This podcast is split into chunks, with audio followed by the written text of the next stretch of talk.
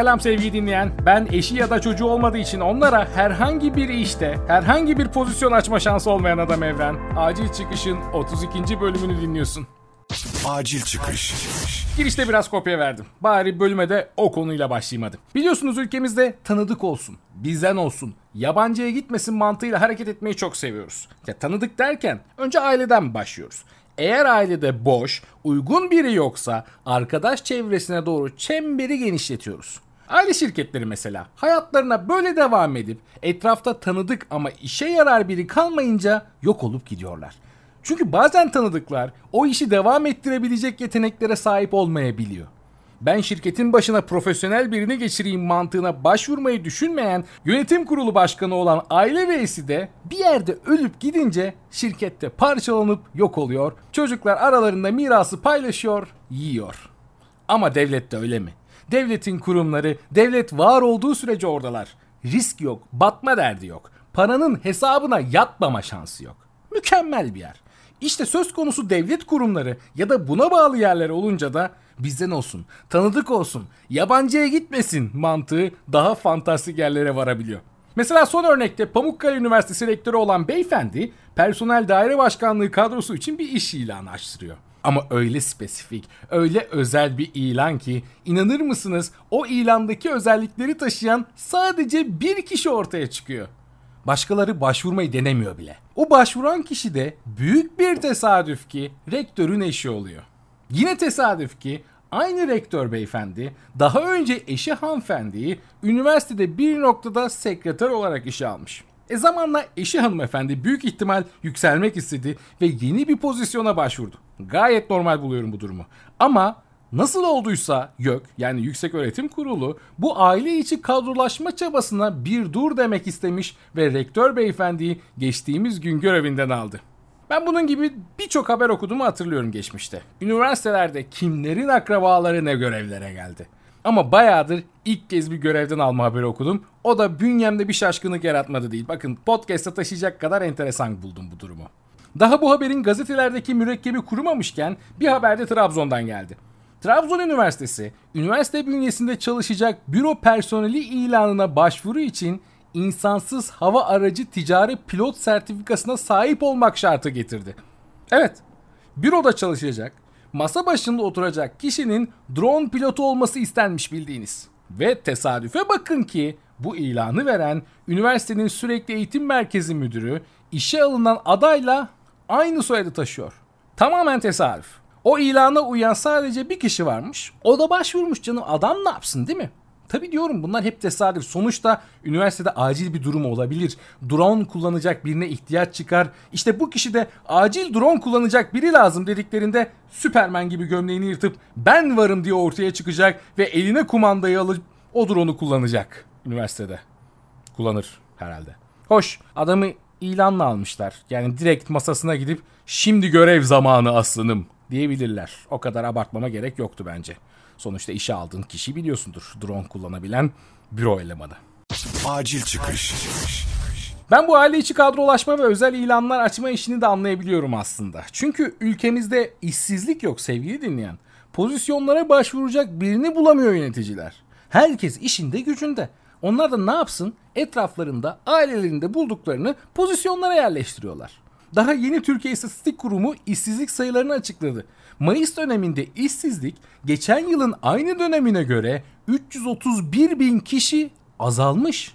Evet, evet azalmış. Geçen yıl korona yoktu bile düşünün. Buna rağmen işsizlik azalmış.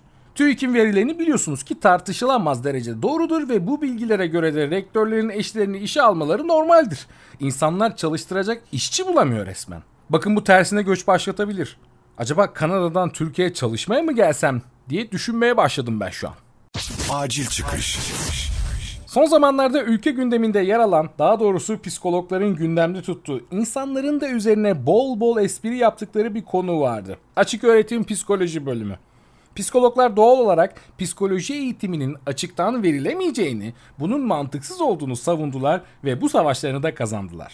Olay gündemden kalktı. Ben de şunu fark ettim ki açık öğretim psikoloji bir insan olsaydı kesinlikle Nil Kara İbrahimgil olurdu. Çünkü kendisine son zamanlarda bir şey oldu. Evet hep pozitif bir yapıda davranıyordu kendisi ama sanırım bu ara ya çok göze batıyor ya da aşırı sakinleştirici haplar kullanmaya başladı. Yaptığı açıklamalar sosyal medyanın gündemine oturuyor, kadınla da bu yüzden durmadan dalga geçiyorlar. Son olarak şöyle bir şey yazdı sevgili Nil. Korona bize doğanın kucağına ihtiyacımız olduğunu öğretti. Eğer kapıları açıp kaçabilseydik ormana kaçacaktık. Bir ağaca sarılacak, kuşları dinleyecek ve ıtır koklayacaktık. Kaplumbağanın haberi bile olmadı koronadan. Biz bunun muhteşemliğine hayran kaldık. Hemen bu açıklamadaki pek duymadığım bir kelimeye odaklanayım. O da ıtır. Itır diye bir çiçek varmış. Tamamen benim cahilliğim olabilir ama daha önce duymamıştım. Itır, Turnagagasigiller familyasından, Pelargonium cinsinden 14-40 santim boylarında, Haziran-Temmuz aylarında morumsu pembe renkli çiçekler açan çok yıllık otsu bir bitki türlerinin ortak adı. Toprak altı kısmı etlidir, taban yaprakları kalp şeklindedir. Çiçek durumu 5-10 çiçeklidir diyor Wikipedia. İğrenç bir Türkçe çeviri olmuş. Çiçek durumu 5-10 çiçeklidir. Gerçekten güzel çeviri. Sevgili Nil kafamızı bu yazısıyla oldukça açmış oldu böylece. Bakın bir cahillikten kurtuldum. Teşekkür ederim Nil.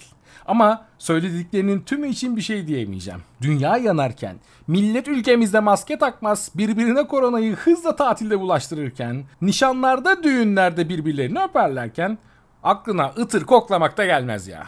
Bu kadar da değil bence. Ama neyse ki bir isim daha var ve Nil'i dengeliyor. Daha doğrusu ülkemizi dengeliyor. Şu an Türkiye bir kara deliğin üstünde ve bu denge sayesinde içeri çekilmiyor. Ying ve Yang. O dengeyi sağlayan isim de Serdar Ortaç. Nilkara İbrahimgil aşırı polyanla ve pozitif tavrıyla ülkemizi bulutlar üstüne çıkarırken neyse ki ortaya Serdar Ortaç çıktı ve aşırı negatif, mutsuz halleriyle bizi dengeledi. Yavaş yavaş aşağı çekmeye başladı. Kendisi bu aralar sık sık YouTube kanallarının ve programlarının konuğu oluyor. Siz de görüyorsunuzdur.